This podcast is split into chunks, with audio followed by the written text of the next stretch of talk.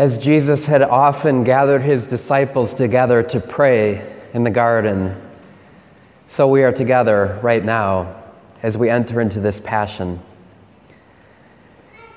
And we all have a passion in our own lives. We all have a cross in our own lives. You don't have to go out and seek for a cross, it's, it's given to us. And so I just want you to think about that right now. What is the cross that you've been asked to carry in your own life? Now, our natural or our human nature has a tendency to want to fight or flight. So that's our natural response when we encounter suffering to either enter into fighting with it or to flying from it, to escaping. That's our natural response. But Jesus shows us a supernatural response. Jesus shows us that when we encounter suffering, when we experience the cross, we don't need to fight, we don't need to flight, we simply need to stand.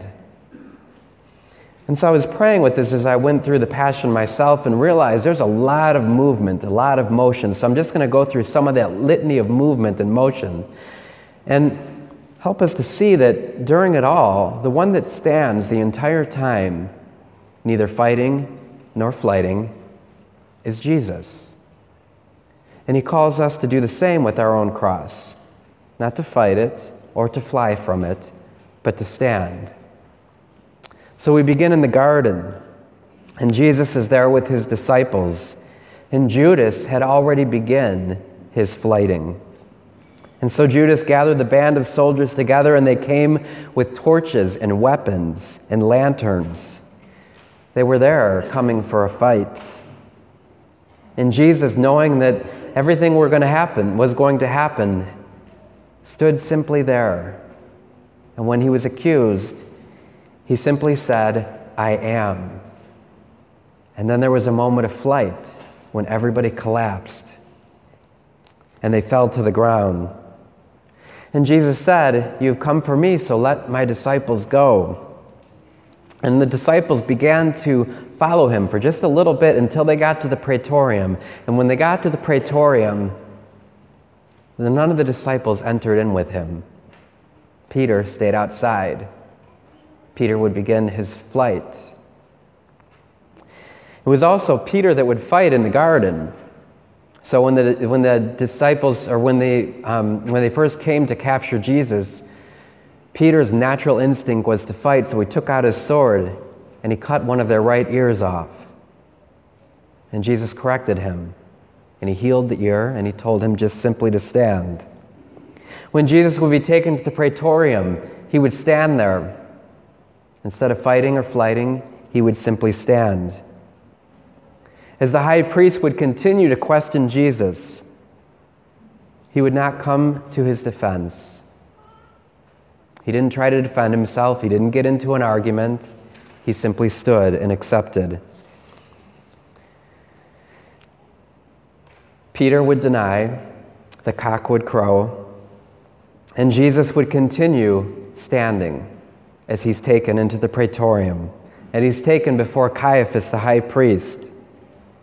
Jesus would say, My kingdom does not belong to this world. And he would say to Pilate, Anyone who belongs to the truth listens to my voice. Jesus stood as he was handed over to be scourged. He didn't fight it, he didn't run from it. He stood and was wrapped in a cloth of purple. And they spit on him and they yelled, Hail, King of the Jews! And Jesus stood. Pilate again questioned him and said, Behold the man. And Jesus stood. And they began to shout, Crucify him! Crucify him! And Jesus didn't panic. He didn't run.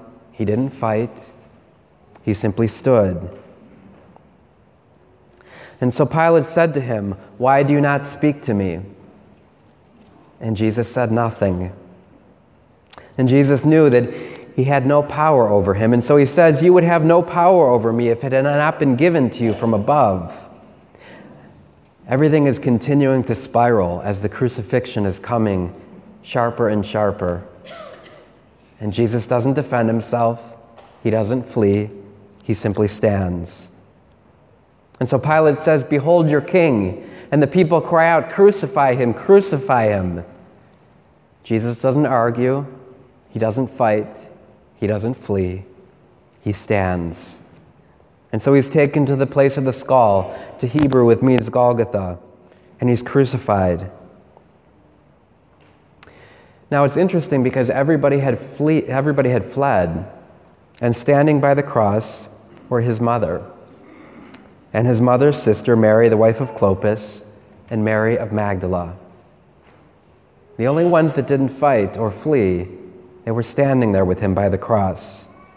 And so we're given that beautiful line where Jesus says to his beloved, Behold your mother, and to his mother, Woman, behold your son. They don't fight and they don't flee, they simply stand there. And finally, when it is finished, Jesus says his final words, which again are not words of fighting or fleeing, but simply humble acceptance. And he says, It is finished. And he bows his head and breathes his last. And so he shows us all the way to embrace the cross. That when we experience any suffering in our life, our natural tendency is to fight it or to flee from it. He shows us how to simply and humbly stand with it and accept it. So I want you to think about your cross. And as we come to the end of this 40 days of pray, fasting, and almsgiving, maybe this Lent hasn't turned out the way that you wanted it to. Maybe you haven't done your prayer, your fasting, or almsgiving, or become the saint that you wanted to. Right now, He just invites us simply to stand no longer to fight, no longer to flee, but to stand. Maybe your cross for you is your marriage. And He's calling you right now not to fight anymore, not to flee from it, but to simply stand. Maybe your cross is conflict with your children or with your parents, and He's calling you right now not to fight it, not to flee from it, but to stand.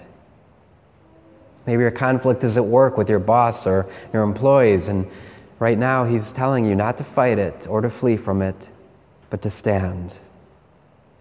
Maybe God right now is asking you to give up something in your life or to let go of something, to stop fighting, to stop fleeing, but to stand and accept. Maybe there is some suffering in your life, some illness, be it spiritual or physical or emotional. You've been fighting it all your life, or you've been running from it all your life. And right now, He's just telling you to stand and accept it. Judas fled, Peter fought, Jesus and the woman simply stood. This Good Friday, whatever is going on in your life, whatever your cross is, whatever your suffering is, know that we are not called to fight it or to flight it, but simply to stand.